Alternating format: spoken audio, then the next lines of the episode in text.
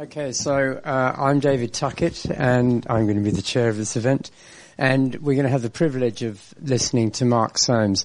Since you've got his uh, a list of his achievements on this piece of paper, I'm not going to repeat it or take up his time uh, and your time listening and asking him questions.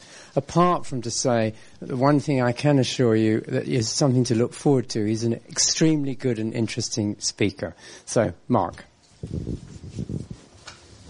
I must just find this button that I must hold.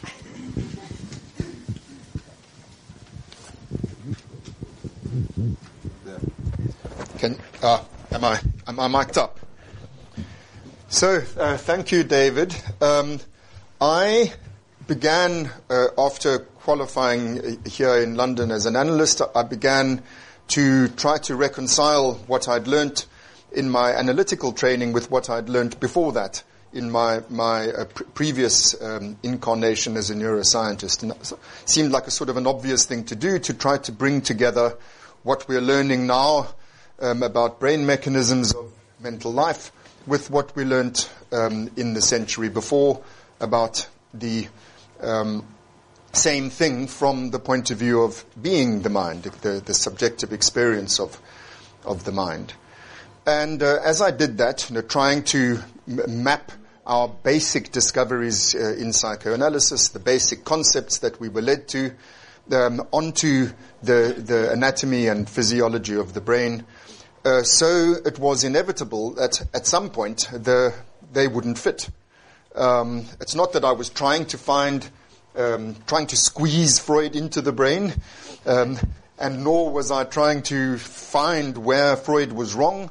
It was, as I said, just an obvious thing to do since we now have the tools to be able to um, literally visualize the, the mechanisms that we'd inferred from psychological experience. Um, it, it, it, was just a matter of finishing the job. But in the process of doing that, as I say, it was inevitable that at some point the two perspectives would not gel with each other. And uh, it came as something of a shock to me when, the, the, when I realized how very badly um, the, the, the, two um, perspectives contradicted each other. Um, that was in that was about five five years ago, and uh, I said it came as a shock to me because it really wasn't welcome. You know, I'm a I'm a psychoanalyst, I'm a Freudian. Uh, I, it doesn't give me any pleasure at all to find that Freud made an absolutely fundamental mistake. Um, but that's what I'm going to uh, try to persuade you of today. And here's my punchline. You can, there's no mystery as to what the mistake is. um, probably bad narrative technique to, to tell you that already. But uh, I, I, have, over the last five years, not only gradually reconciled myself to the realization that Freud made this mistake, but also I've been thinking through the implications of how it seems to me the thing really works as opposed to how Freud thought it worked. And um, I've also been um, combing through the implications as a practicing analyst because that's uh, alongside my, my, my, my, neurological work, I am, I am also still um, in analytical practice. And I found that over these five years, actually, there are some ways in which things are much simpler and much clearer um, as a result of, of, of the, rec- the, realization that, that Freud was wrong uh, when he claimed that the id was unconscious. So, what I'm going to do is start out uh, just sort of setting out the, actually, I was going to say setting out the stall of the argument, but really I'm going to be doing it in a kind of a, chronological way. This is, this is how it became apparent to me in this sequence that I'm going to describe it to you, um, that there was something wrong with Freud's basic model. And then, um, time permitting, I'll talk about some of the implications um, of the correction of Freud's views, some of the implications for psychoanalytical uh, clinical work. But I will obviously, in the time available, only be able to sketch the basic um, terrain that we that I, I, believe we have to move into. I w- I won't be able to dot i's and cross t's. So those are introductory remarks.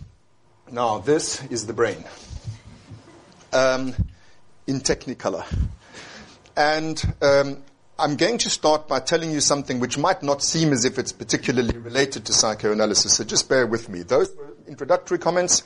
This is chapter two. Chapter 3 is how it links to Freud. Um, so this chapter 2 has to do with how the body is represented in the brain. Um, the, the, the body is represented in two completely different ways in the brain. And uh, it's that that I'm going to outline to you now. You probably all know about the cortical homunculus, which is uh, the homunculus is the little man, and nowadays I suppose we should say the little person in the head, uh, whose, whose face is down here, uh, hand is over here, uh, torso over there, genitals right at the top, and uh, the legs hang over the other side. Um, it's facing backwards, face, hand, uh, you know, body, legs. And all of us, let's not forget, this is not a theory. You know, this is, all of you have this little person mapped onto your brain right now as you're sitting there. The, the left side of your body uh, mapped onto, uh, I mean, the right side of your body mapped onto the left side of your cortex and, and vice versa. Um, that's, a, that's a sensory map, somatosensory map, crudely called the sense of touch. It's not only touch. Here's a motor map, same thing again, another little person, upside down, uh, um, uh, representing um, and controlling the, the, the, the body. And then there are other maps for the other sensory modalities. Um, over here is a map of your retinae, a, map of the back of your eye projected onto the back of your cortex. Uh, here's the equivalent for the sense of hearing. Inside this uh, crevice uh, is uh, uh, the equivalent for uh, smell and for taste. So this is how the body is represented on the cortex.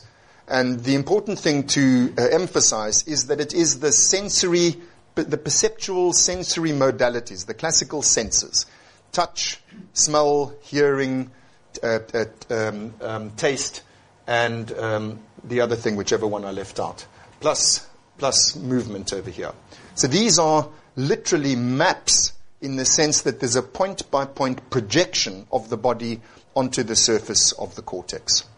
And um, it's not only the surface of the cortex uh, that we're talking about, it's also the surface of the body because these re- sensory receptor organs are all on the outside of your bodies for obvious reasons because their function is to register the state of the outside world.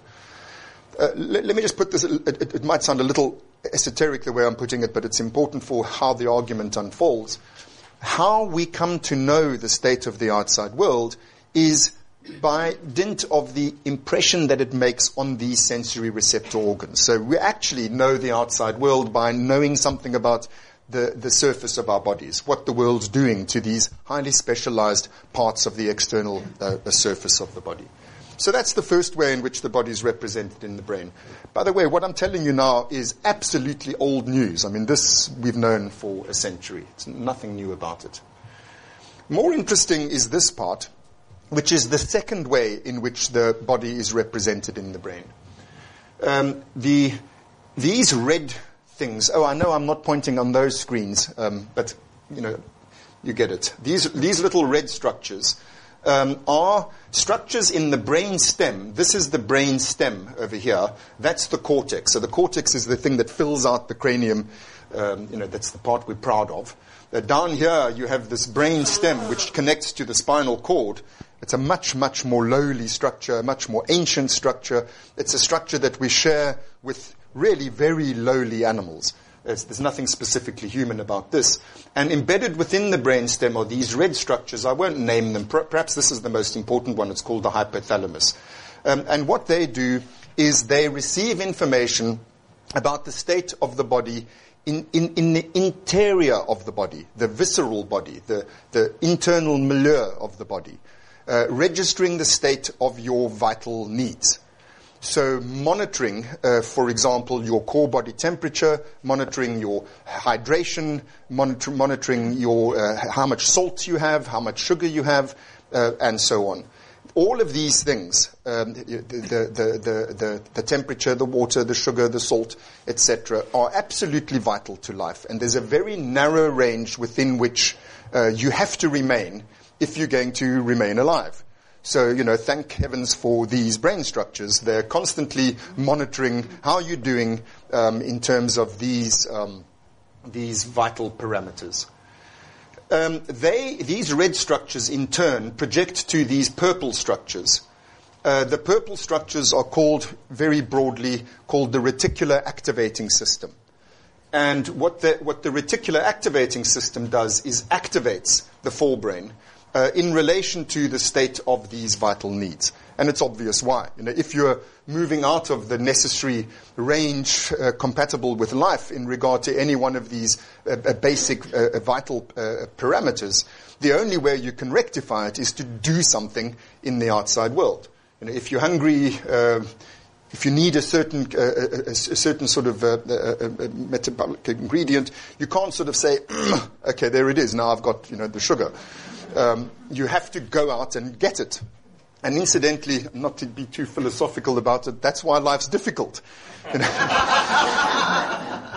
Um, incidentally, it's not only the vital needs in terms of survival of the body that I'm referring to, but also reproductive uh, function. So in terms of our species, if you're going to keep the species going, um, which you know, the basic design of this thing is, uh, the, the, the, main aim is keep the species going, that's, that's the evolutionary biological sort of imperative that leads to the design of all um, living uh, um, uh, organisms, uh, then you have to go out and copulate. Um, no amount of sexual fantasizing and masturbating is going to reproduce the species.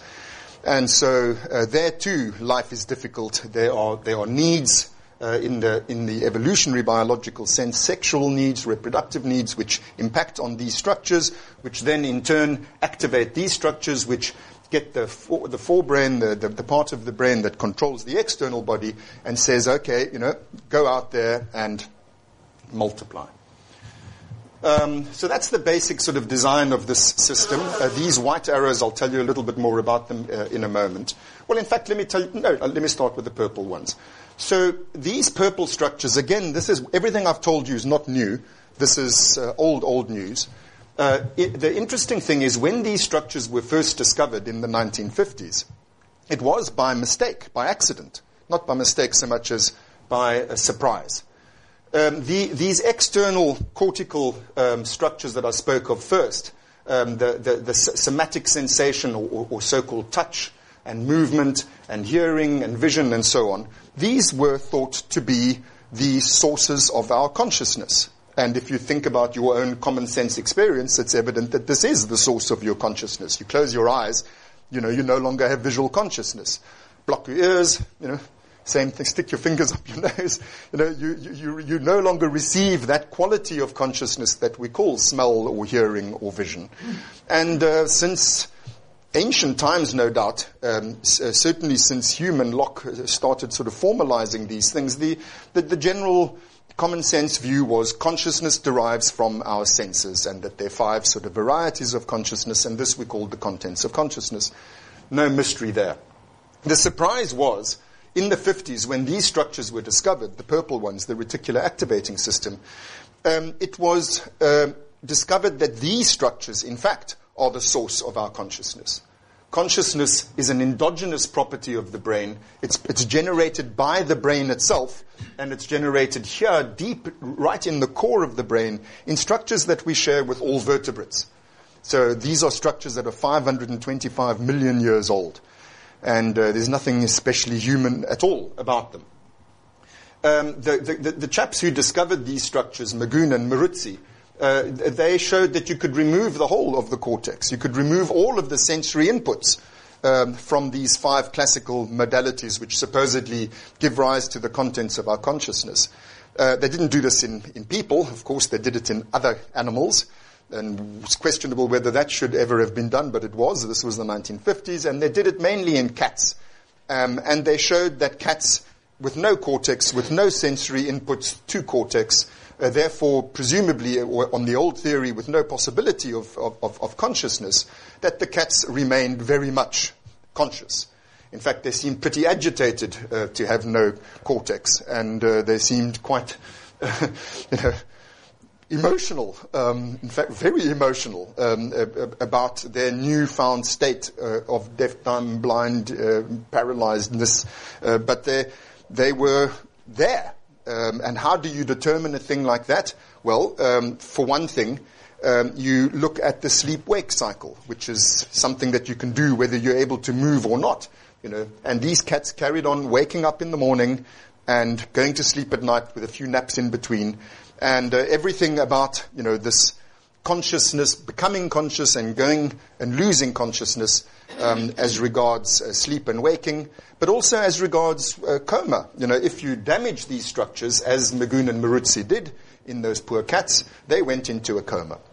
If you temporarily uh, ablate those structures, the cat goes temporarily into a coma. So it seemed as if, uh, unlike what was expected, that consciousness derives from our external sensory modalities, actually consciousness derives from within, from the core of this, this ancient brainstem structure. Um, so in order to get out of the the dilemma that they're now uh, faced, because by the way, this is how science really works, as David knows. Is we're supposedly, you know, when you when your predictions are not confirmed, you know, you throw away your theory giving rise to those predictions and you come up with a new theory. But that's not how it really works. What you do is you fudge things and try somehow squeeze the new findings into your old theory. And so what Magoun and Moruzzi said was the old view that the contents of consciousness derive from uh, our sensory organs and, and are registered in cortex, that view stands. Now we have to, we call that the contents of consciousness. Now we have to invent a new thing called the level of consciousness. Uh, so it's not, this has not got to do with, with the qualities of consciousness, vision, hearing, smell, taste, etc., but rather with how much consciousness in, in a quantitative sense. It's a kind of turning up the volume. And so this aspect of consciousness is the aspect that, uh, for example, anesthetists concern themselves with. You know, uh, uh, level in the sense of, of, of, wake, sleep and wakefulness and coma and stupor and so on. Uh, so that, that was the distinction. Quality versus quantity, contents versus level. And uh, the, the, in this way, this absolutely shocking and totally unexpected finding was uh, um, neutralized, and we carried on thinking that things were as we always thought they were. Now, uh, in more recent times, by which I mean the 1990s, it started to become apparent that these purple structures, which supposedly give rise only to quantities of consciousness, um, that they are in fact anything but um, uh, uh, purely quantitative. Um, I said that this is the aspect of consciousness that anesthetists are interested in, but it turns out this is also the aspect of consciousness that psychiatrists are interested in. So, for example, just to mention two, um, the dorsal raphe nucleus here, um, this is what uh, Prozac acts on. Um, and the ventral tegmental area here, this is what antipsychotics act on. So, you know, antidepressants, antipsychotics, basic um, kind of tools of the trade of psychopharmacology, that is to say, of pharmacological regulation of mood and emotion and, and affect, the kind of core qualities um, of of, experience, of, of, human experience, they're manipulated by um, uh, uh, uh, uh, manipulating the activity of these so-called quantitative consciousness generating structures. It's perhaps best illustrated, the point I'm making, by talking to you about just this little structure that I'm circling here. It's called the periaqueductal gray, or PAG. It's the size of a jelly bean. And remember, again, this is not a theory. Each one of you has one of these in your head right now. That's why you're conscious. Uh, this structure in particular is why you're conscious, because despite its size, if that part of your brain is damaged, you will lose all consciousness. It's an absolute rule. In fact, this is the smallest area of brain tissue which, when damaged, uh, leads to a total obliteration of consciousness. So it's quite sobering to remember or realize that, you know, your entire being in the world um, here and now is dependent upon the integrity of this little jelly bean in your, in your ancient brainstem. So this uh, keeps you awake, um, and it's this uh, quantitative consciousness generating structure, as I say, the most concentrated form of it that there is. And when you stimulate this structure, you might expect then that the volume will be turned up or down. But in fact, how it works is if you stimulate the back part of the structure, the dorsal PAG, in any creature, but humans can speak and they'll tell you what it feels like. It is absolutely dreadful, excruciating, horrific. So it's not just the lights go on, I'm awake. It's I am in dreadful pain and anxiety and horror and terror, and I just want to get this bloody thing switched off immediately. And uh, with animals, you know, they will do anything to, to get that, the, the stimulator uh, switched off. Um, it's, it's horrific. Uh, conversely, stimulating the ventral PAG, the front part of it, uh, rather than screaming and shouting and, and, and, and, and freezing and fleeing and uh, r- running up the walls, uh, what the animal does is something like this. Oh. Mmm. Ooh. Do, do it some more.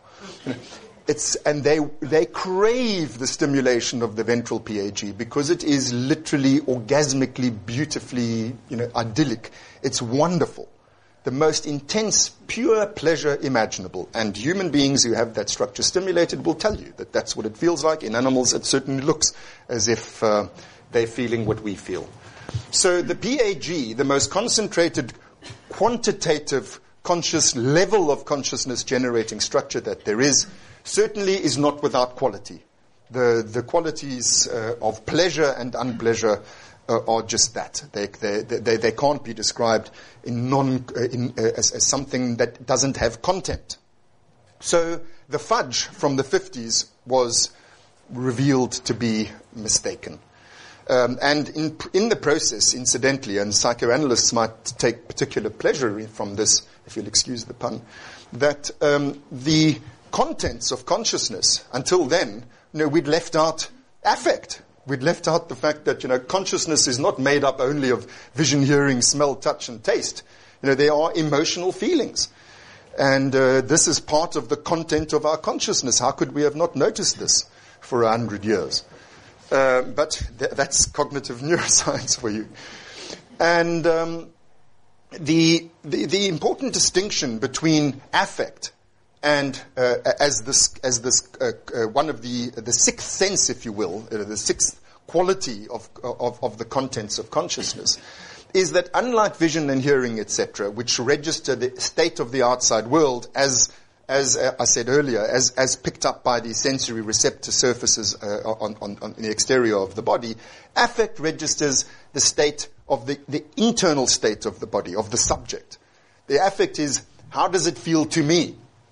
So it's about the state of me rather than the state of the outside world. It's true that something ex- external may trigger an affect, um, you know, so that you, you feel frightened of something out there. But the, the fear doesn't come from without. The fear is your response from within. And um, so I just check on time. So it's 10 past 10, is that right? I started at quarter two, is that right? Yeah, we're going to 10.30, 10.45, I think. 10.45. Yeah. Okay, I must just because I, you know, this uh, I can easily get carried away with all the details. So I must move along. The the um, the affect registers the state of the of the subject of me, and the the the external senses register the state of the outside world. Now, um, there are two things I must say that we've learned about these purple structures which generate these affects. Uh, the one is, as I've said already, that they generate them, that, the, that these structures are activated by these body reg- these internal body regulating structures. So it's how am I doing in terms of sugar, salt, uh, uh sex hormones, and whatnot. And that in turn activates these structures, which activate the forebrain to do things in the outside world. But the, the whole thing is mediated by affect. And this led to the realization, well, this is probably what affect is for. So things feel good if they're good for your survival and reproductive success. And they feel bad uh, if uh, conversely, you know, you're likely to cop it and, and, and, and not uh, uh get any sex uh, if you do that sort of stuff. So the, the, the, sexual and survival um, uh, activities are imbued with pleasure in order to encourage us to do them.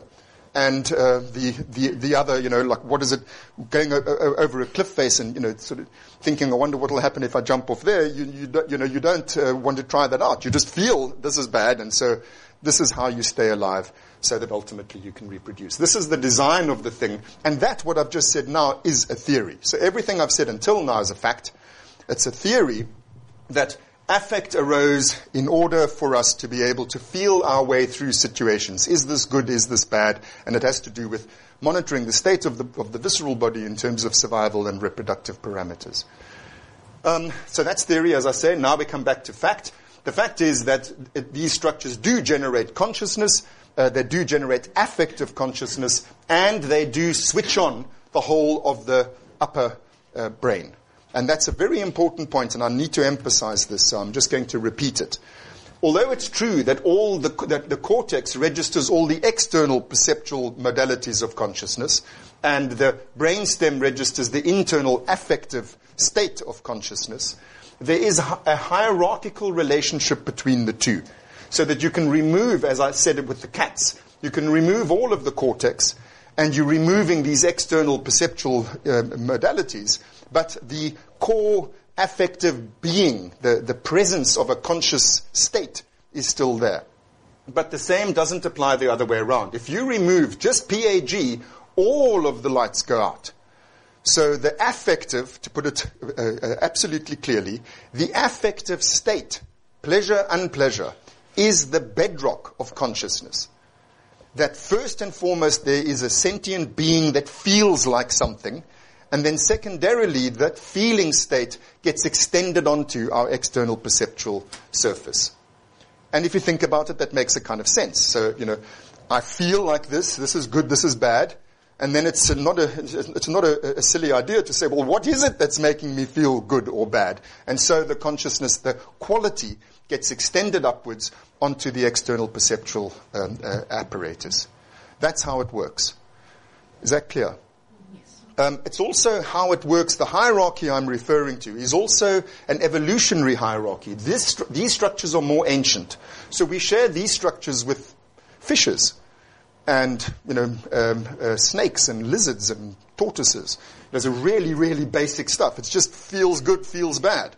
Uh, and then as we as we develop all these higher cortical structures, so we are able to extend the feelings onto representations of the outside world, and what's more, on, not only onto representations of how the world is now, but onto learned representations. So we build, we in, have an internalized model of the uh, the outside world in relation to our affective states. And then we can hold these images, these maps uh, derived from the outside world, we can hold them in mind while we feel our way through the world and feel our way through all the problems that, as I said, um, arise from the fact that life is difficult. I will just mention in passing, if I had more time, I would tell you more about it, but these white arrows refer to certain inbuilt relationships between affect and outside world. These are instinctual mechanisms, certain things that you can't afford to learn, they're just built into your brain. Learned, as it were, by evolution. That those of our ancestors who tried to see what happens if you jump off a cliff, of course, they learnt what happens, but it was the last thing they learnt, and uh, they didn't survive and they didn't reproduce, and so that inclination was selected out. And those of our ancestors who thought that that doesn't feel nice um, and avoided exploring what happens when you jump off cliffs, uh, they survived, they reproduced, and so the fear mechanism um, for fear of heights got built into our brain. So these are sort of basic instincts. It's very in, in, important for psychoanalysts to know something about what these basic instincts are, but I'll skip over it for now. I mean, for today. So, pause. I want to just re- reiterate the basics that consciousness, in fact, is brainstem endogenous, endogenously generated.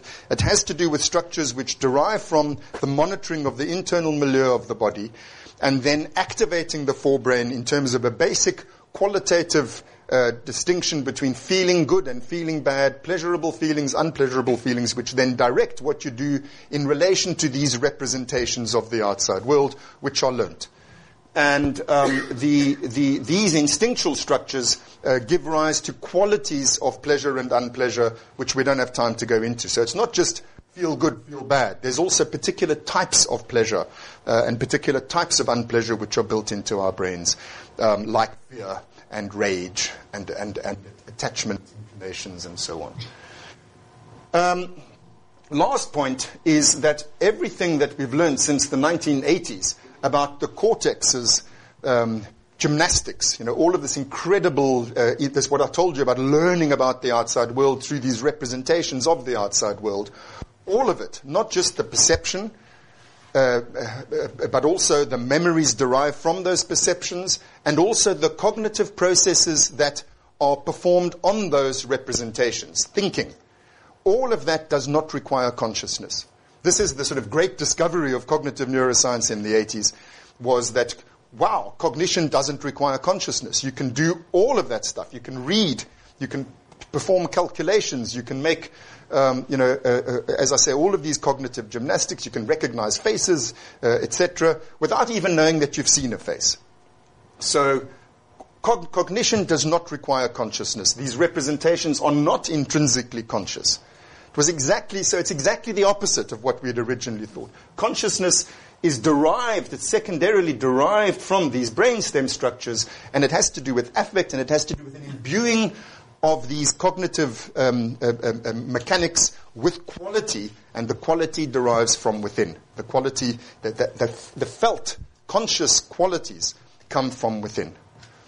Okay, so that's it. That's neuroscience. Now we move on. This is Sigmund Freud. I, I, this, as you might have noticed, this, uh, the date is 2015, and um, that's when Freud wrote his paper on the unconscious. It's not there that he made his mistake. It's 1923, uh, so maybe we'll have to have another conference in, in a, a, eight years' time. This is from the famous The Ego and the Id, and here Freud says, um, sorry, let me just tell you. This. I'm now going to show you that Freud said the same thing as I've. Done. This is chapter three. So chapter one was introduction. Chapter two was how the body is represented in the brain in these two different ways. Now chapter three. Now I'm going to show you that Freud too thought that the body was represented in what he called the mental apparatus, uh, the mind. The body is represented in two different ways. So Freud said the same thing. Here it comes. He says the ego is first and foremost a bodily ego. It's not merely a surface entity, but is itself the projection of a surface. If we wish to find an anatomical analogy for it, we can best identify it with the cortical homunculus of the anatomists, which stands on its head in the cortex, sticks up its heels, faces backwards, and as we know, has its speech area on the left hand side. So you recognize the thing I've just told you about. Here's Freud saying the same thing, except he's saying that the ego is derived from this surface. That is to say, the ego is derived from perceptual consciousness. Uh, uh from the ex- uh, and he says uh, in, uh, here there's a little footnote and here's the footnote. He says, that is, the ego is ultimately derived from bodily sensations, chiefly from those springing from the surface of the body. It may thus be regarded as a mental projection of the surface of the body, besides, as we have seen above, representing the superficies of the mental apparatus. What he means by the superficies of the mental apparatus, I'll come to later. You know, he drew a model of the, of the mind and he shows on its outer surface there's this conscious perceptual system which is registering the state of the outside world via the surface of the body. So, you know, this is not a complicated uh, um, translation. It's a direct translation. Freud is saying the ego is derived from perceptual consciousness, and perceptual consciousness is the state of the surface of the body as projected onto the surface of the mind. Everything that I just told you from anatomy, and as Freud himself said, uh, it's the same as what the anatomists tell us. So there you have the external body mapped onto the surface of the ego. And then Freud tells us about the internal body, which is mapped in a different way. He says the id, cut off from the external world, has a world of perception of its own. It detects with extraordinary acuteness certain changes in the interior, especially oscillations in the tension of its instinctual needs. And these changes become conscious as feelings in the pleasure unpleasure series. It's hard to say, to be sure, by what means and with the help of what sensory terminal organs these perceptions come about. But it's an established fact that self perceptions, can kinesthetic feelings and feelings of pleasure and pleasure govern the passage of events in the id with despotic force. The id obeys the inexorable pleasure principle. That's Freud. So he's saying what I've just said to you, what we've learned in recent decades in, in, in neuroscience, that there is a second representation of the body, uh, that this is the internal milieu of the body, it's the needs of the body, and these, uh, this aspect of the body is registered not in terms of maps and images, but rather in terms of feelings. And here Freud goes on. Uh, w- by the way, this when he says it, it, registers changes in the interior, especially oscillations in the tensions of its instinctual needs, the term in German that Freud uses here is not instinct but drive, trieb. So, th- th- uh, just to clarify what a trieb is, what Freud means by what Strachey calls an instinct, he says a trieb, an instinct, appears to us as a concept on the frontier between the mental and the somatic, as the psychical representative of the stimuli originating from within the organism and reaching the mind, as a measure of the demand made upon the mind for work in consequence of its connection with the body. So you see, it's the same thing as I was talking about earlier, need detectors. The part of the brain I described to you that registers the needs of the body, which make demands upon the mind to perform work because life's difficult, etc., etc. That's the second aspect. So Freud's model of the mind was tethered to the body at both ends, uh, and these two different ways in which the body is represented is exactly the way that I just described to you, that we now know the anatomical and physiological, and incidentally a hell of a lot more. We know it's neurochemistry, and you know all of this is jolly good. We can advance um, this basic model, which is not a small thing. You know, it's this the, the connection between my needs and how I meet them in the outside world is kind of like what the whole thing's about. You might have noticed. So here we have it. Freud's perceptual consciousness system over there is the same thing as we have over here, except here I'm showing you the, the, the medial surface, you know, these projections of the external body. Uh, that's the same up there. That's what Freud said, the superficies of the mental apparatus. And these need detectors, these, these red and activating systems down here in the brainstem, they are Freud's id, uh, registering the drives coming from the internal milieu of the body great. You know, I was very happy to, in, as I told you, what I was trying to do, map the two fields, the, the, my two disciplines onto each other, because I thought this is obviously a good thing to do. And then, uh, you know, then I spotted the mistake. Here's the mistake. Freud says the id is unconscious.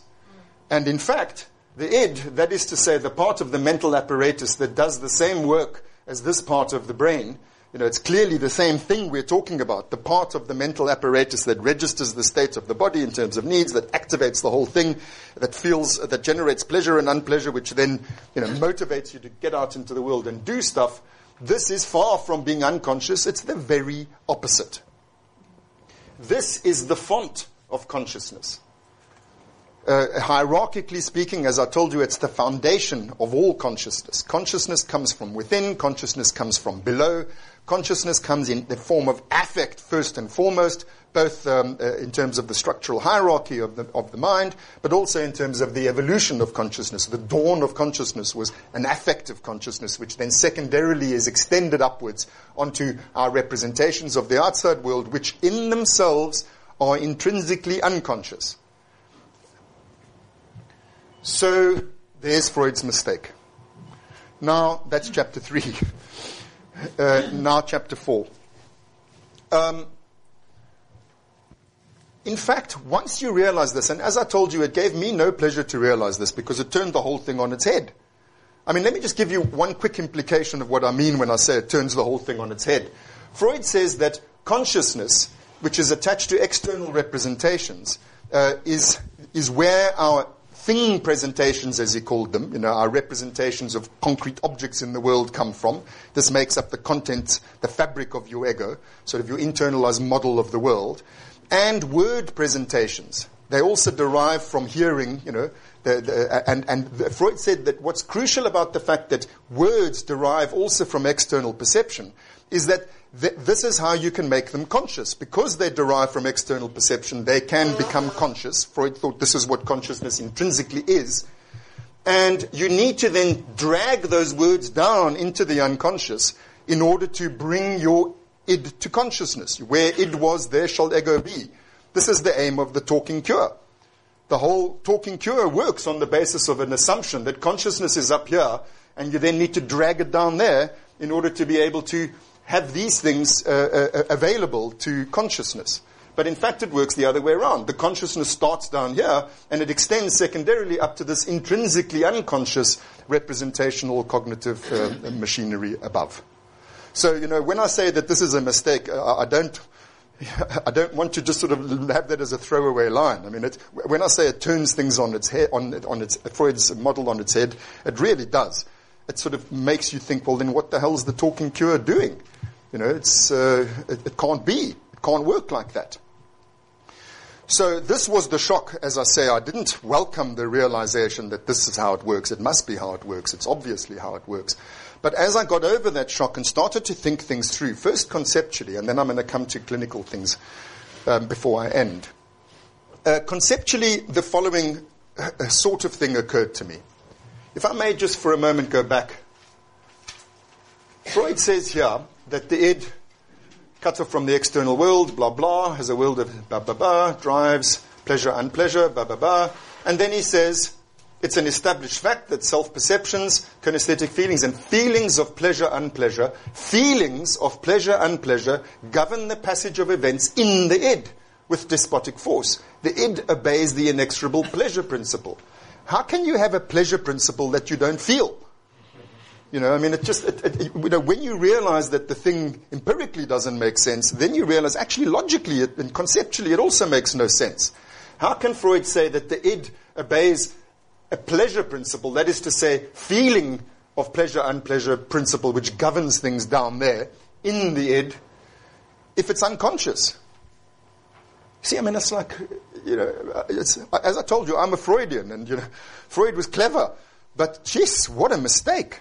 You know, I mean, how can you? So the only way you can make sense of something as basic as the pleasure principle in Freud is to say, well, what Freud really meant, if you want to keep the old theory, what he really meant was, you know, that th- these things go up here, then they're felt as pleasure and unpleasure in the ego, and then it goes downwards again, and then it regulates things in the id.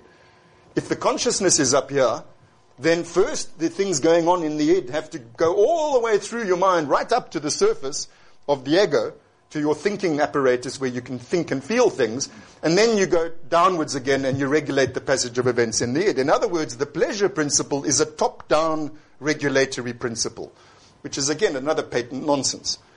The pleasure principle is a bottom up regulatory principle, which is constrained by another principle called the reality principle.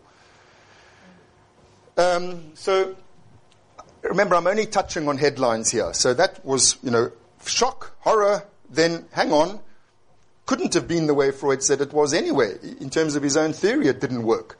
So there's conceptual clarity brought to bear, and then you have to think through the implications of that, which we'll do in a few minutes. But I want to come to another such logical sort of thing. Freud said affects are always conscious. This is something he said throughout his life, you know, that affect, feeling, he said it's an oxymoron to speak of an unconscious feeling. So he said ideas can become unconscious, representations, cognition can become unconscious, but feelings by definition are felt. And uh, when he says, when we speak of, for example, an unconscious sense of guilt, what he means is you feel the guilt, you just don't know what it's about. You know, so the ideas that attach to the feeling are missing, but the feelings are there. Um, so that's the second logical point I wanted to point out. You know that, that uh, again on, on, Freud's own model, it has to work the way that I'm telling you. Uh, the neuroscience suggests it, it works. And um, thirdly, Freud. If you think about the, uh, Freud's theory of the unconscious, and now I am talking about the 1915 paper that we're celebrating uh, this year. Um, in the unconscious, and Freud speaks of the core of the unconscious being these hallucinatory wish fulfillments. Uh, and they're built on early experiences of satisfaction. So you have these uh, early um, realistic or unrealistic experiences of satisfaction, and these become the core contents of the unconscious um, as they become repressed. And then over those, we lay more and more realistic representations of how the world works until eventually we have preconscious and conscious representations. So now think about the core of the unconscious, as Freud described it. It's derived from experience.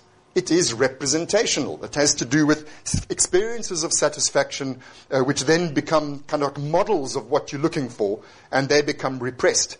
That is to say, hived off. So the core repressed contents of the unconscious can't be primary. The mind can't have started with an unconscious. This is the point I'm making. It starts, first you have to have experiences in the ego, and then you have to hive off some of them and render them unconscious. Uh, otherwise, you can't speak of hallucinatory experiences. You can't have hallucinations without consciousness. So the core of the, of the unconscious is a secondary product of, of ego and preconscious and conscious experience. Only then can you start building up an unconscious. So the unconscious is not the primordium of the mind. It's not the bedrock. It's not where it starts from. It starts like this. You have conscious feelings, which then come into connection with the outside world. And so you start trying to feel your way through what you're learning about the external world, feeling what works, feeling what doesn't work. And then those things which uh, uh, uh, this is how you learn how to meet your needs in the outside world. So all of these representations of the outside world have to be rendered conscious secondarily so that you can feel your way through these problems. And then once you've solved the problems, this is what cognitive science teaches us. By the way, I'm moving on to chapter six, I think, now. Um, the whole aim of learning, the whole aim of what the ego does, the whole aim of cognition is to learn how to meet your needs in the outside world. Once you've learned how to meet your needs in the outside world, you don't need to think about it anymore.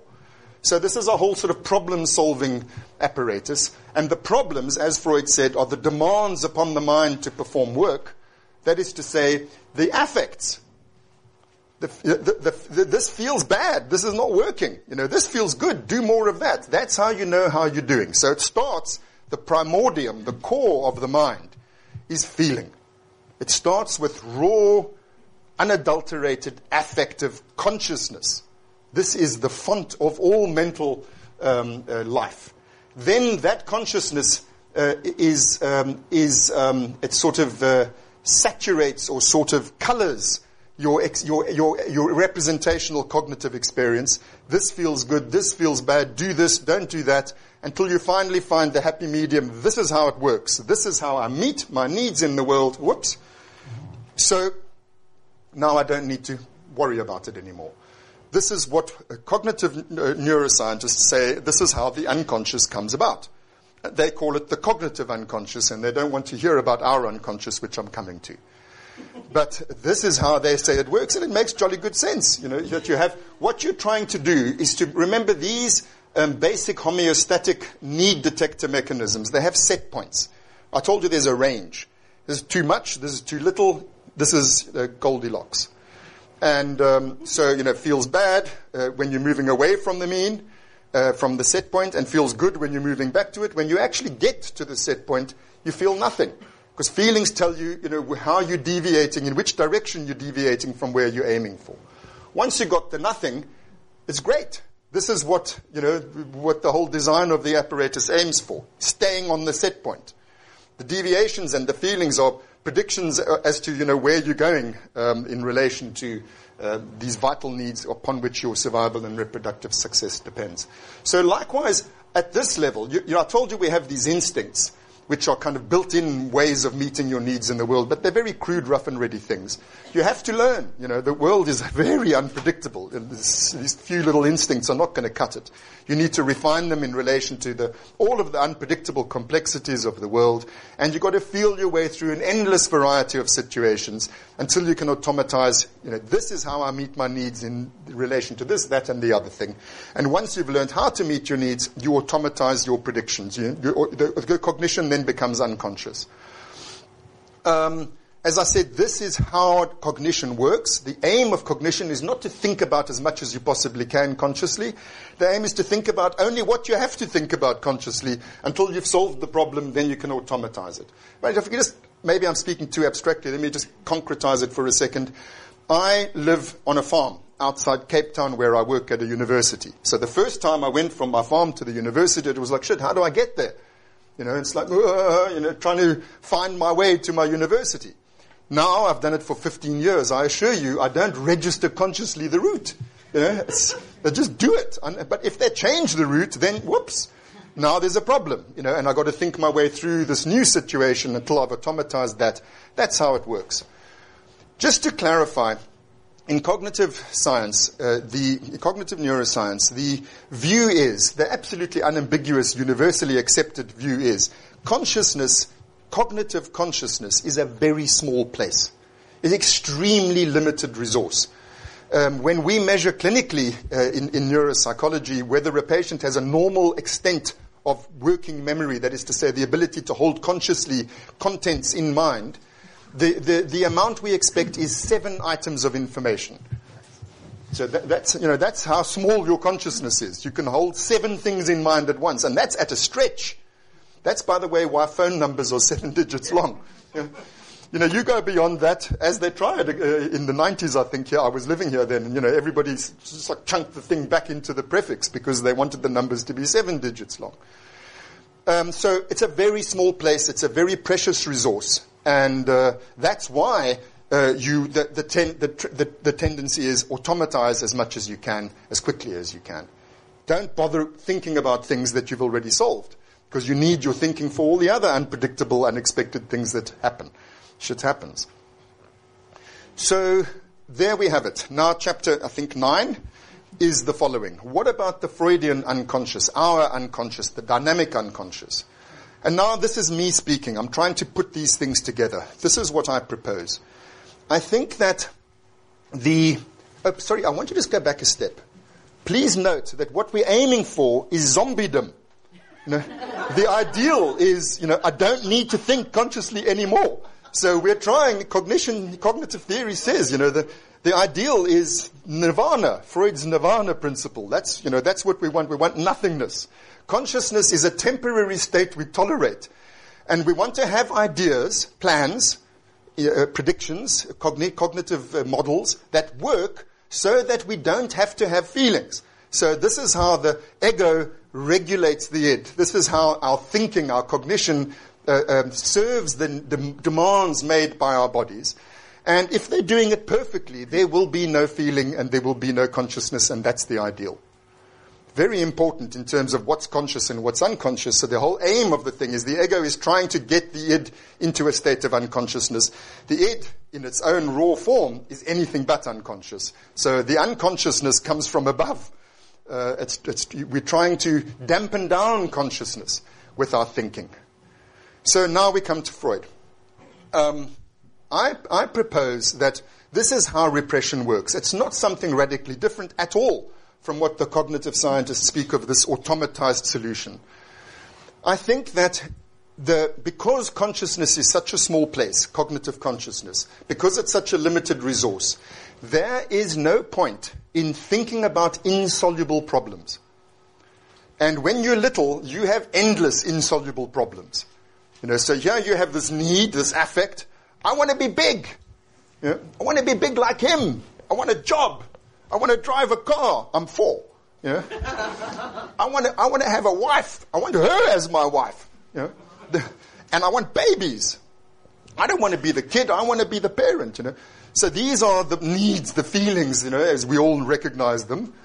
Uh, now, you, how are you going to solve that as a four-year-old? How are you going to actually become big, make babies, drive cars, have a job, earn a salary, defeat your father, you know, marry your mother?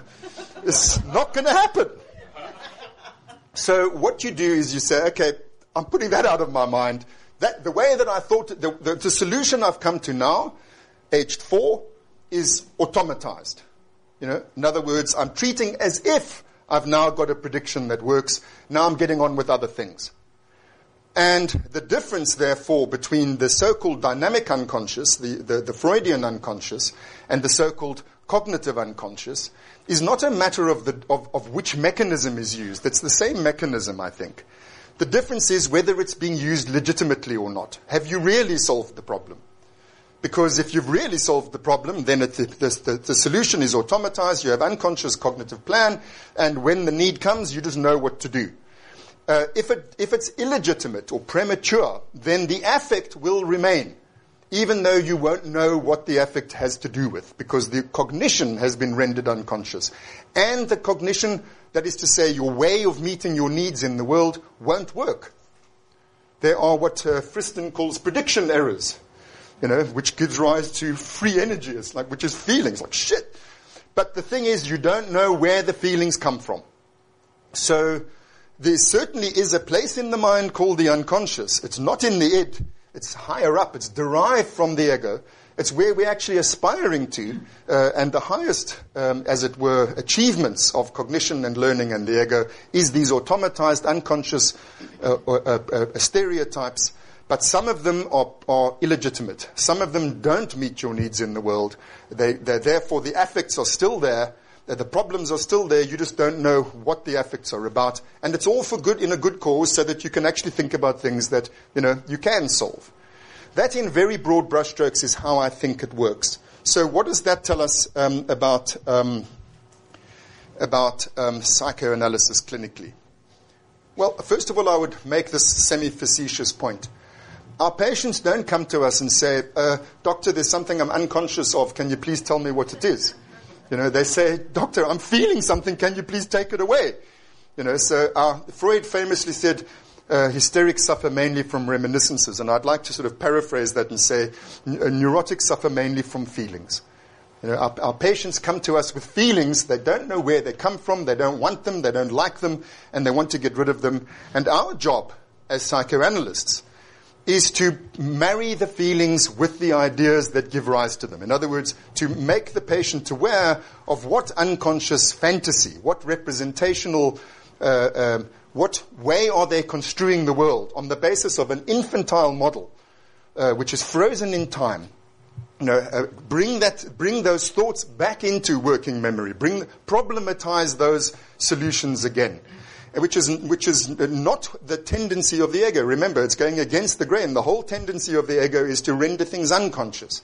So you know, against the esophageal flow, you've got to pull the thing up, and you've got to say, well, think it again, feel it again, and then you rethink the thing and I'm, i know I'm putting it in very simple terms, but I think that that is the aim of psychoanalysis. It's a temporarily reconsciousing, um, un, uh, un, uh, automatized uh, um, um, uh, predictions, um, unconscious fantasies, as I say, making them conscious again so that you can feel your way through them again, and then ultimately automatize them again, this time legitimately, so that you can head toward this um, zombie-like state that Freud called nirvana. Um, there are many other implications for technique, which, as I said, over the last five years, I've found myself um, guided by this model, this unexpected and unwanted revision of basic theory. It's made sense of a lot of things. I've just told you it makes sense of um, uh, uh there's, a, there's a different way of thinking about what you're actually doing um, in terms of what the unconscious is and what your task is in relation to the unconscious.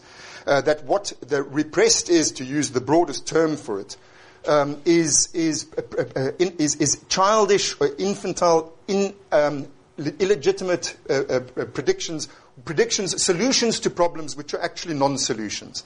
So it's no accident that uh, so many of these repressed materials are conflicts because conflicts exactly are things you can't solve. You know, I wonder, I hate my mother because she frustrates the shit out of me. I love my mother because she's my source of pleasure in life. How do you resolve these two things? So these, uh, so co- uh, the unconscious is full of conflict. Uh, uh, uh, for the same reason that um, the, the, whole purpose of cognition is to try to solve problems, and those that you can't are the ones that you repress. But lastly, uh, I'm, I'm, at the end of my time.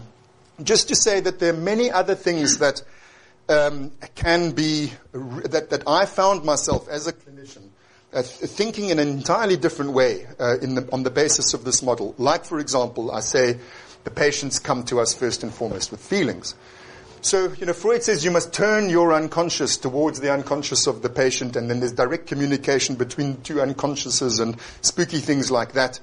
And, uh, and I think what's actually happening is something's perfectly conscious. You know, the patient comes with feelings. You feel those feelings. This is countertransference. This is the basic sort of compass that we use in our psychoanalytical technique. It's not something unconscious. It's the very opposite. That, that you, that's why it's so evident uh, in the room. It's like yeah, this is there's a. I'm picking up something here. I'm feeling something, but I don't know what it is. And then it's a matter of finding the content, the representational content, the, the thoughts, fantasies, memories that, that, that, that, make sense of the feeling states which were conscious all along. And uh, so the analytical task, as I say, can be reconceptualized in all sorts of really fundamental ways in relation to very basic things that we've always known anyway, um, except that uh, it makes more sense and it fits with what we've learned um, from the neuroscientific point of view too. Um, well, I, since I have 30 seconds, I think I will just tell you something else. These are the things I didn't show you. Uh, this is a human being who's got no cortex, uh, who supposedly would have no consciousness. Yeah, she is. When you put her baby sister on her lap, um, I'd say she's having a feeling. Uh, here's another one with no cortex, nothing at all, you know, full of consciousness, full of feeling. And uh, had I time, I would have told you something about this body swap illusion, which, um, which uh, it's a really sobering sort of thought about how we, that this external body is something representational, something learnt. The, the, the, the, the real basic subject of, of me is, is feeling. And then you have to learn in relation to these external object representations, one of which is your, you know, as I say, the external surface of your own body and the image of your own body. This body swap illusion it's a little experimental paradigm where you can completely, I mean, really simply and easily change somebody's perception of what, where their body is so that this guy ends up thinking that he's her. It's amazing. And the rubber hand illusion, maybe Katerina will talk about it later. It's the same sort of thing. Why I mention this, this incredible malleability of our representations, uh, e- even in relation to ourselves, which are first and foremost ids and feelings. Secondarily, we learn about this thing called me, which is an idea, a representation. That these, the separation between these things that we see clinically in these extreme experimental examples, but clinically in out of body experiences and, and also you know, primitive, um, um, um, d- d- uh, primitive uh, psychopathological situations where the patient feels a feeling, but they put the feeling in you. you know, so the feeling is there, but the patient has the wrong objects. That, that's where they locate the feeling is really what this is all about. And this kind of cognitive neuroscience stuff shows us how what otherwise looks like something really weird, this unconscious fantasy world of, you know, the internalized theater that Melanie Klein and her followers taught us about, you know, with all these weird things going on between different me's and different, you know, hers and so on. Call me a right-wing neuroscientist, but I believe it. Thanks very much.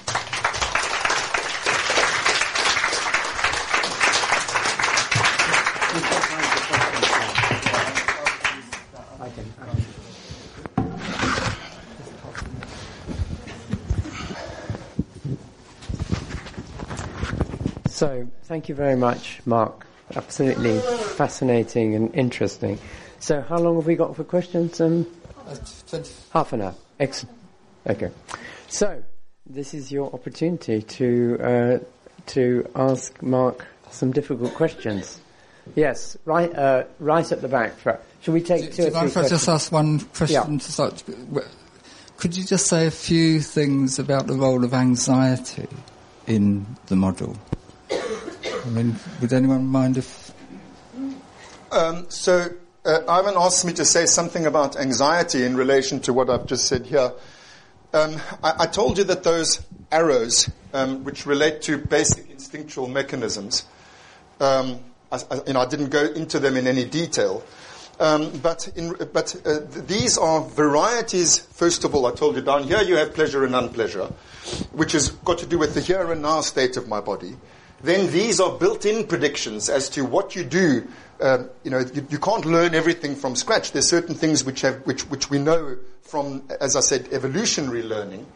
And these are varieties of pleasure and unpleasure in relation to primordial, what Bion would have called preconception, sort of a, a, a kind of um, um, pre-representational representation, of like a gap that just needs to have things slotted into it. So fear and rage and um, attachment and nurturance and so on. These are these are these basic different different ways of um, uh, different qualities of, of feeling, different qualities of pleasure and unpleasure in relation to different types of primordial object relation that every organism is going to find itself in. Um, and within those systems, of which we know of seven, there are seven which are complex instinctual affective systems. There are many, many affects. In fact, maybe I can, sorry, I'm, I'm, I'm, probably over elaborating the answer, but just to quickly say, there are three categories of affect. There are homeostatic affects, which have to do with, they're very simple things to do with the state of the body. You know, like the feeling of hunger versus the feeling of thirst. Um, they're, they're very simple things. We call them homeostatic affects. Then there's sensory affects, which are likewise very simple things, but they have to do with the external surface, like um, surprise um, or pain.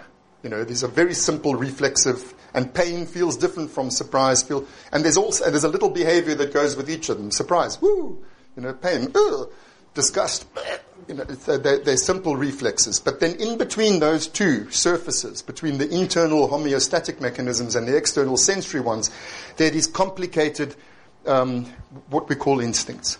And each of them has an affect and a behavior that goes with them. Two of them are qualities of anxiety. So one of them is called fear anxiety. The other one is called panic anxiety. And I think it's important, it's again one of the uh, uh, reasons why it's worthwhile to bring our fields together, is to learn that in the brain there are two different types of anxiety. It's not a, not, not a bad thing to know about. Um, panic anxiety has to do with separation distress.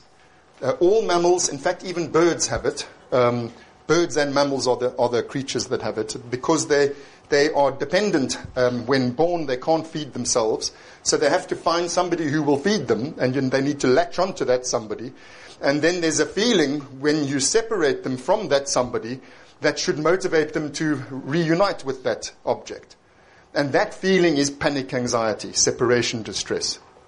And uh, then there's a separate mechanism, which, as I said about, about cliff faces, uh, trepidatious fear, which has to do with, with the harm will come to me because of a predator or because of some other threat to life and limb. And that fear anxiety, the behavior isn't, ah, mama, mama, you lost at me. That's what the panic anxiety does. The fear anxiety, it's freezing or fleeing. And uh, so these are the in, inert, the, the inbuilt behavioral stereotypes. And um, it's imp- so the, the, important things to say are there's two types of anxiety. By the way, pharmacologically, you can treat them. The one with benzodiazepines is fear anxiety. The ones with uh, antidepressants, you, you treat panic anxiety. And that's interesting also because it has to do with the loss and separation and so on. Um, you could also map it onto other basic psychoanalytical discoveries. You could say fear anxiety is paranoid anxiety, and panic anxiety is depressive anxiety. You know, so all these things kind of make sense uh, and and cast new light on each other. Um, but also, just to make this last point, Ivan, is that it's important to recognize that these basic instinctual mechanisms are not in turn derived from some more fundamental instinctual drive. They are each of them built in self-standing um, um, tools for living. Uh, they're not. They're not like you know Freud's early theory that the anxiety is like uh, uh, um, you know wine turned to vinegar, libido turned to anxiety. It's, it doesn't work like that. You know there are mechanisms which are libidinal mechanisms, and God knows they exist in the brain. And then separately from that, there are uh, anxiety mechanisms, and one of them is an attack, like Fairbairn and Bowlby taught us you know, quite separate from libidinal um, mechanisms, and, and likewise the fear anxiety ones quite separate, and the two quite separate from each other. Right. Thank you. Okay, thank you very much. So at the back, and then here.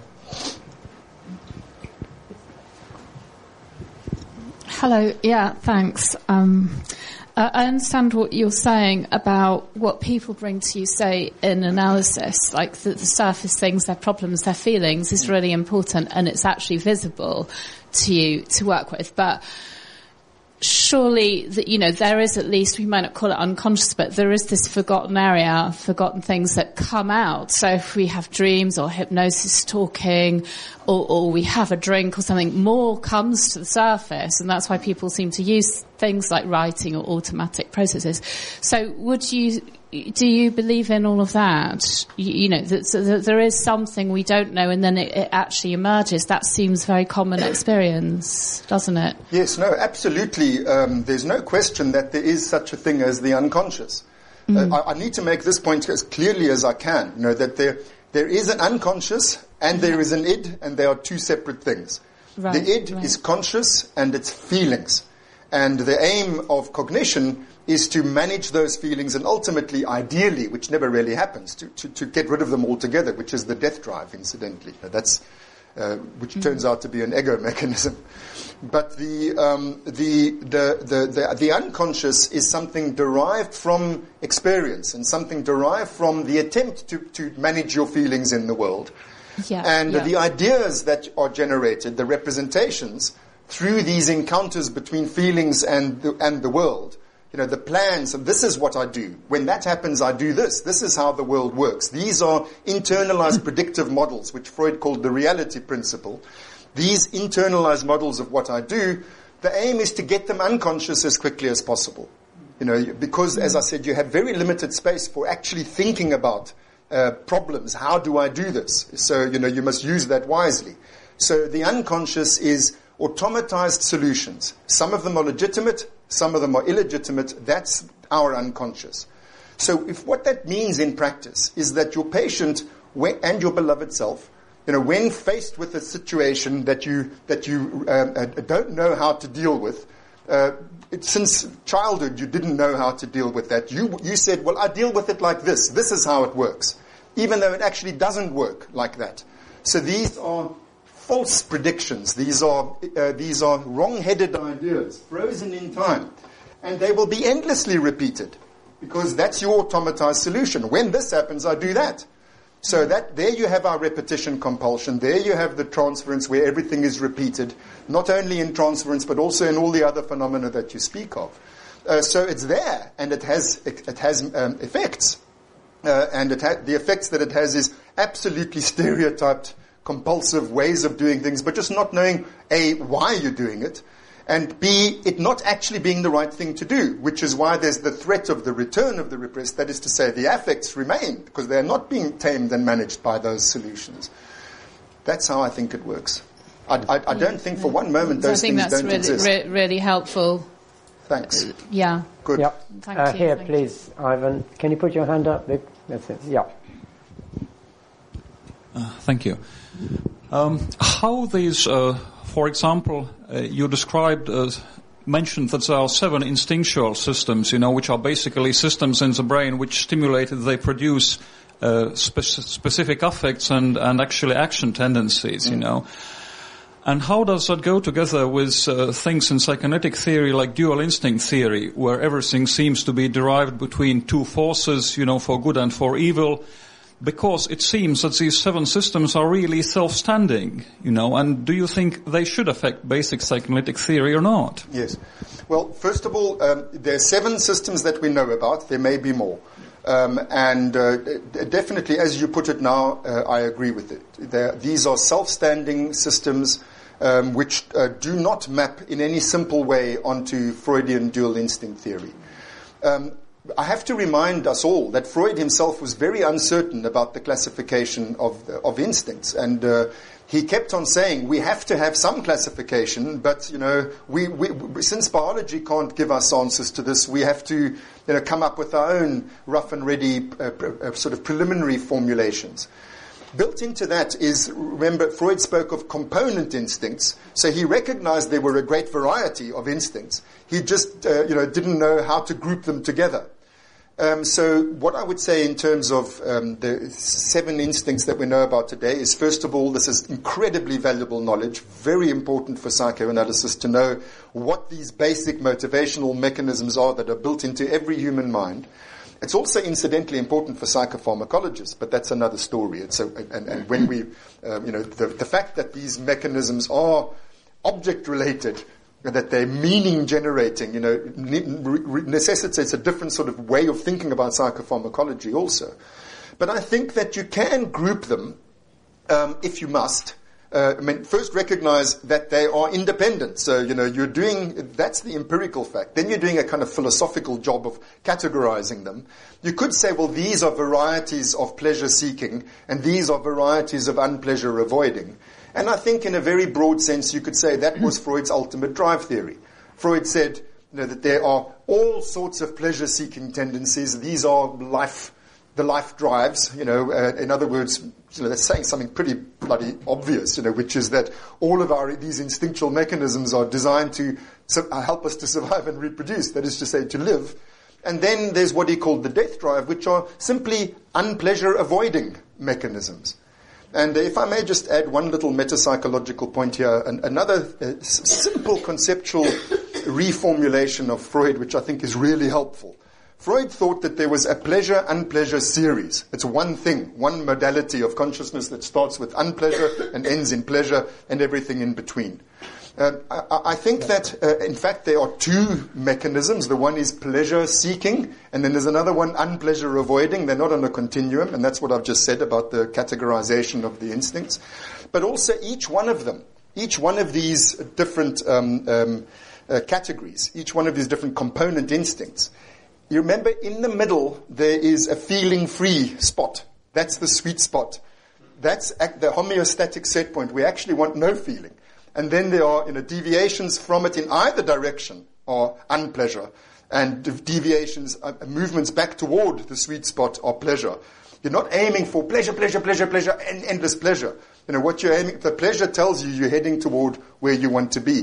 Think about your own experience sexually and, and, and culinary experience. You know, you don't just want more and more and more and more and more endlessly. Eventually it's like, okay, that works. Uh, thank you very much. And just to say quickly, it seems that unpleasure avoiding seems rather not like a death instinct, but rather a form of a life instinct.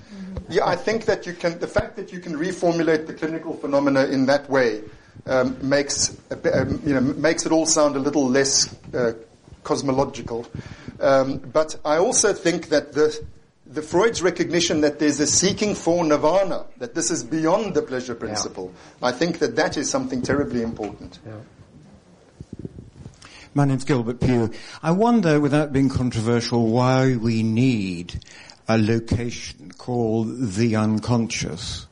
Because after all, uh, our organism tries to avoid, and this is where Freud got it quite right, avoid uh, unpleasure and seek pleasure. Why is this not a, a capacity of the, the mind-brain? Just as if you touch a hot stove, you don't think about it. You don't even have second thoughts. You don't have any thoughts. Uh, you withdraw as a reflex. And I'm wondering whether the so-called unconscious, I always use the term non-conscious, I have to say, because I've never seen any, any reason for having a, a location. And I suspect that um, very often the unconscious, as Freud described, is really a, a confusion with memory we're actually talking about memory of things in, in the past which come to us. Well, I, I, agree. We're talking about memory when we talk about the unconscious. I think the unconscious is different from the non-conscious in the sense that a coma is different from an automatism. Um, but um, just to address the essence of your uh, your point, uh, you, know, you said Freud you know, was right about pleasure seeking and unpleasure avoiding. I think the fact that we know now that there are varieties of pleasure seeking, they're not just on a continuum. You know, there are different types of pleasure seeking built into our minds um, and different types of unpleasure uh, avoiding built into our minds, these mechanisms to know their varieties and to know their qualities and to know what sorts of things trigger them and what sorts of feelings they give rise to and what sorts of interactions there is valuable knowledge, you know. So the more detail, the more content we have, the better. And the same applies to the unconscious, you know. So you can say, well, you know, it's just, you know, we, doesn't need, we don't need to think of it as a place. But uh, if we recognize now, we know how this thing works because we've identified the place in the brain, the, the mechanisms that are at work here. We can test different uh, uh, uh hypotheses. We can come up with a more variegated, more sort of uh, comprehensive and detailed model of how this thing actually works which not only makes for consistency across disciplines, it's important to be able to integrate what cognitive scientists have learned about unconscious cognition with what we've learned, because, you know, ultimately there's only one mind. You know, you can't have a mind for psychoanalysts and another one for cognitive scientists. you know, so we have to, we have to benefit from what each other have learned using our different models. And then we learn things like, to go back to the analogy you used about, about burning the fingers, that actually cognition is trying to get to a state where you don't have to even think about it. But unfortunately, there are things in life you do have to think about. And so, you know, this is what cognition is for. It's like, shit, this happened. I don't have a solution for that. Now i got to think about it so that I can get to a point where I don't have to think about it. And this is the aim, uh, as I say, of all learning. And knowing these sorts of things about how uh, unconscious mental mechanisms work helps us to understand better what they are and then apply that knowledge clinically. Okay, so we have got a lot more people wanting to ask us. You and then on. Um, I've got I've got the microphone. Um, I suppose it must follow, mustn't it, from the, the seven systems and how they learn from experience, that there's a kind of thinking that goes on in the id, and that there's sort of a hierarchy of thinking. There is some which is more cognitive and some which is more instinctive, more more like animals, really, who do learn a certain amount, don't they? So yes, uh, I would agree with you uh, uh, uh, in, a, in, a, in a way, but I'd like to rather emphasize the way in which I would reformulate what you've said because I think it makes for a, a conceptual clarity which is helpful. The id is everything that is inbuilt. It is, it is not learnt from experience. It's, it's sort of the definition of id is what you are, what, what comes with your constitution. And that is basic feeling states and consciousness, uh, the, the, you know, the feelings of pleasure and unpleasure, being awake, being asleep, these basic sort of things which are just there, and also these instinctual stereotypes that are built into the brain. Like I use the example of fear of heights. you know, uh, cats for example, um, you know, you, you, you take one cat hair and you put it in the cage of a newborn rat, it will freeze. It doesn't have to learn anything about cats. It just knows innately these are bad news. So there is a kind of cognition, if you will, if you want to call it that. I, I think of it more as a kind of proto-cognition, like Bion's concept of, of preconceptions. I think that's a good way of thinking about it. There are sort of innate object relational tendencies. So it's not just raw feelings. It's raw feelings and certain built-in ways of managing feelings in relation to an imagined world. You know, that's it. But that's all built in. But because they're so rough and ready and so basic, and heaven knows there are more than seven problems in the world, you know, so you, ne- you need then to elaborate on these systems. And the, the crucial issue here, which is why I'm, I'm, I'm, I'm, I'm uh, belaboring this question of whether we should call it thinking or not, is I, I like Freud's definition of thinking, which is that it's not acting. It's, Freud calls it experimental action or virtual action. It's an imagining what might happen if I were to do this. And that is predicated on inhibition, on not acting. So Freud says thinking replaces instinct. You know, it's, it's different from instinct in that instinct there is, as you said, Gilbert, no, there's no thinking required. It's just like I, I withdraw my hand. Like, so instinct works like that. It's just when this happens, I do that. I don't even think about it. Thinking is the opposite. Thinking says, don't do that. Uh, think about what might happen if you were to do that, given the actual circumstances and everything you've learnt about the world. Then you select, okay, I'll do this. Uh, and that's free will. Know, that's, that's what we call free will. It's, it's, it's, it's uh, what uh, uh, Benjamin Libet uh, very used the felicitous term, free won't.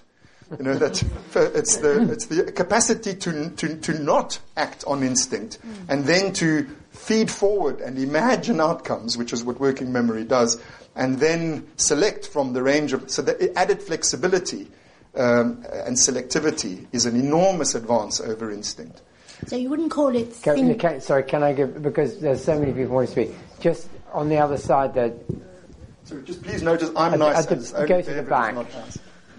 Not sorry? So uh, it's nice thing about having a, chair, a chairperson is He that can they can be nasty. not nice and Yeah, then I can be nice. I know, very good. Splitting is excellent. Well, hello. Thank you very much for, for really very thought-provoking uh, presentation. Uh, um, um, my understanding, you're, what you're propo- proposing is that we accommodate and assimilate um, new theories, new new learnings, and new practices from other uh, sort of sciences. Given that, um, I think it links to the very first question I think this gentleman asked. What would you say the role of oxygen is in uh, between the hindbrain and the forebrain? Oxygen. Yes, please. Do you mean oxytocin or oxygen? Oxygen. Yeah. Well, oxygen is necessary for life at every single level, not only of the brain, but of the whole, of every cell of your body. So, um, I mean, there's nothing much to say psychologically about oxygen, except to say, uh, in relation to Ivan's thought, and this is really more of a free association, Ivan's question about, the, about fear, about anxiety, you know, that one of the ways you differentiate fear anxiety from panic anxiety is that panic anxiety comes with this air hunger sort of thing, and air hunger can, can evoke panic, and panic evokes air hunger. So there's the only psychological thing that comes to my mind about oxygen in particular uh, is in relation to that particular quality of anxiety. But I'm sure you have something else in mind that I'm not getting. the reason why, because I have, uh, I work both sides. I, I have gone to the other side partly. So I do treat anxiety symptoms Mm-hmm. and I've noticed in patients when they come, so just watching their sort of body and everything the way they are, uh, they shallow breathe basically. You know, and they hold the breath as we. Oh, okay. doing that. So I'm kind of working or thinking about this theory, the fact that, yeah, the forebrain needs a lot more oxygen Hmm. than the hind because it, comp- well, it basically thinks very sophisticated problem-solving thoughts. So that's what, where I'm coming from. Yeah. But I watch these, and it's linked with the meditation, you know, the, Yes, the mindfulness and compassion. So I know very little about that, but the basic principles that um, I outlined earlier apply there too. That in the when I said there are three categories of affect, you know, the, when you what you're talking about is a homeostatic affect. It's a basic body regulating. You know, there is a feeling called air hunger. Uh, and there's a certain thing you do when you feel it, which is breathe. And you can try as hard as you like to not breathe. Eventually, the id will win. You know, um, so Uh, but what, but the other principle that you're alluding to, which is that we can use ego mechanisms to regulate these things, to regulate affects, and that there's a great deal to be gained from such practices, of which psychoanalysis is a highly sophisticated, specialized form of, of regulating feelings, that is to say, meeting your needs in the world. Uh, certainly, I agree with those sorts of biofeedback things and meditation practices and so on. That I would think about them in terms of that same basic relationship of trying to find ways of managing automatic um, processes, which are ultimately um, the, the, the, the, most basic stereotype solutions we have for problems which actually are very much more complicated, and hence the, the higher functions are there for a good reason. Please. I hope that you will let me to extend the field of discussion just slightly wider. Um, Tolstoy defined art as um, as activity which makes the uh, receiving audience feel. So the art is about feeling, mm-hmm. and it's not art unless it generates feelings. In this context, I sometimes wondered how is it that poets have so often presented with a knowledge of human mind and human nature, which um, in a corresponding way, sciences would take centuries to discover. Uh, would you agree that because art deals with feelings, that that that perhaps explains that? I think that, uh, I mean, as you said in your opening remarks, you're widening the field considerably. and um, Inviting speculation. my, my, my, ability to answer it, you know, uh, is, is, is, commensurately, you know, I, if I was to properly answer that, we'd need another conference. But I'll just say one or two things. Yes, certainly I agree. Uh, I mean, just go back to Freud. Freud said that the poets had discovered all these things uh, intuitively, and now we're kind of grinding it all through the scientific mill, and this is psychoanalysis.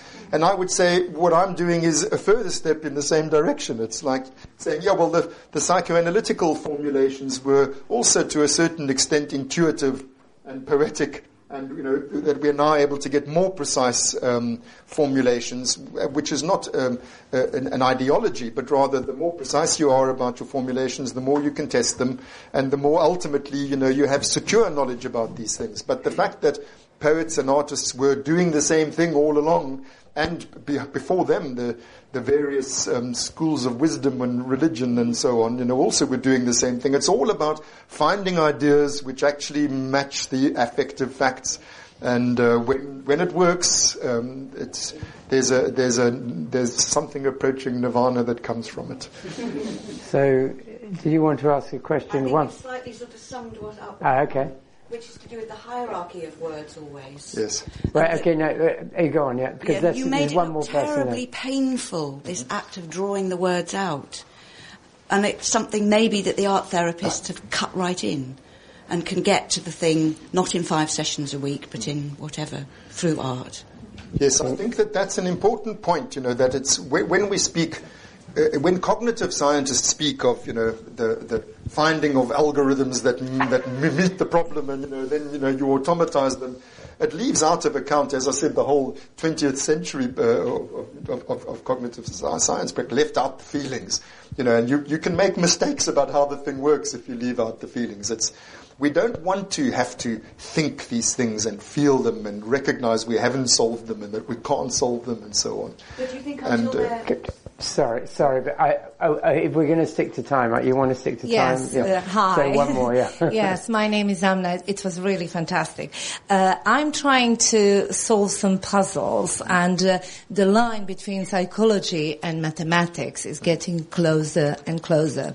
I can see the model uh, with reference to these pathological mechanisms that we learned, obviously through life, and we stick to it. You, you lovely explained through the projections and uh, desire and so on.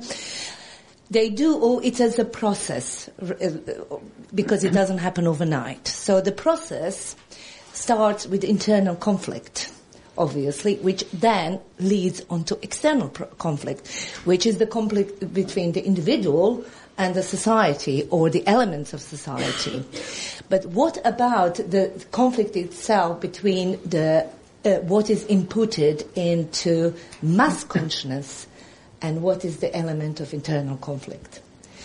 Uh, what I mean is the, the, for instance, indoctrination or any kind of imputation that we have in our mass consciousness, which creates the, mass, the, the consciousness itself, which is higher than ours. Mm. What happens? Is it a union or a clash? between these two conflicts. I'm getting really complicated. yes, yes. So I think there is a, there is a schema, there is okay. a schema, yeah. uh, mathematical of all these things, I think. Yeah that how they can be imbalanced or uh, uh, regulated. So or I, I, don't know what it is about today's meeting, but the questions have been completely mind-bogglingly uh, big. Um, so I, I, again, I can't do justice to such a big question in a few sentences, but I will just touch on two aspects of what you're saying.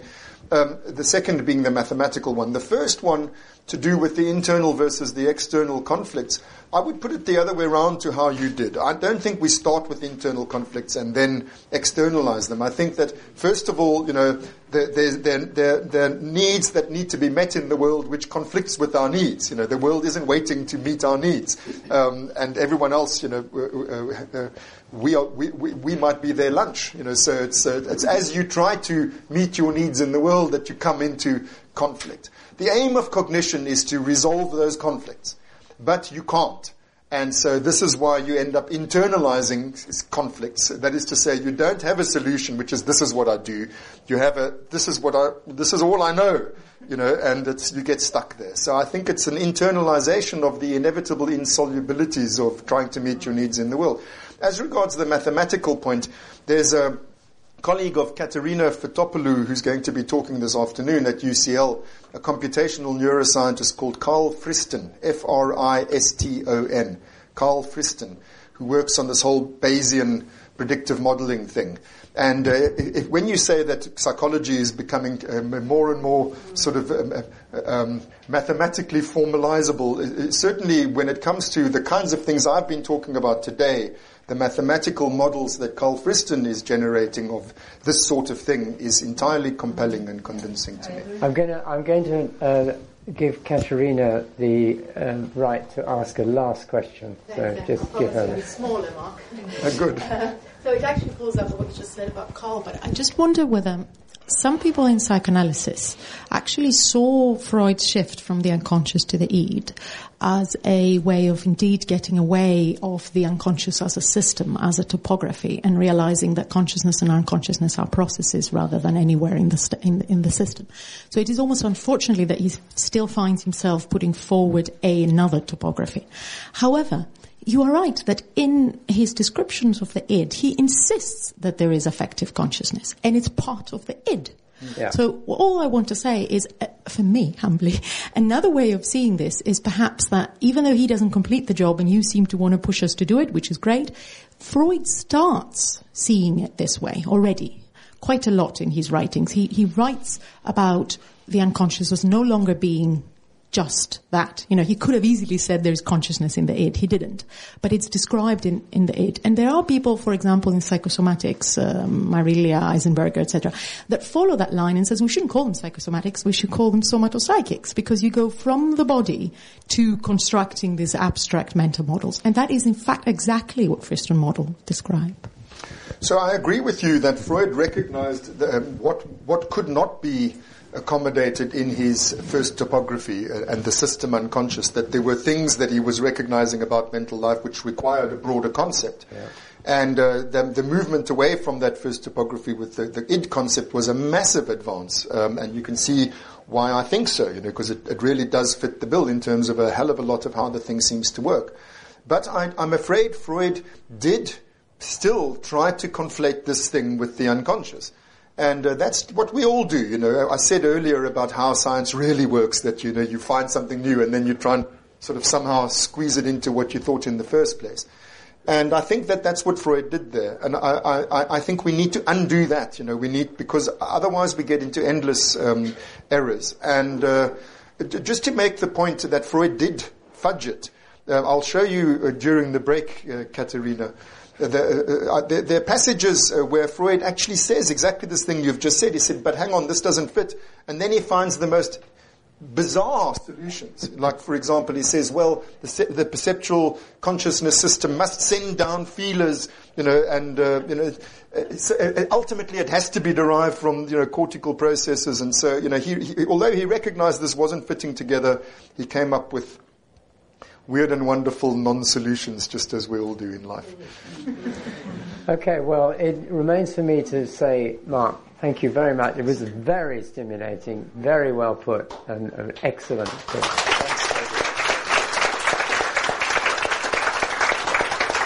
Thanks,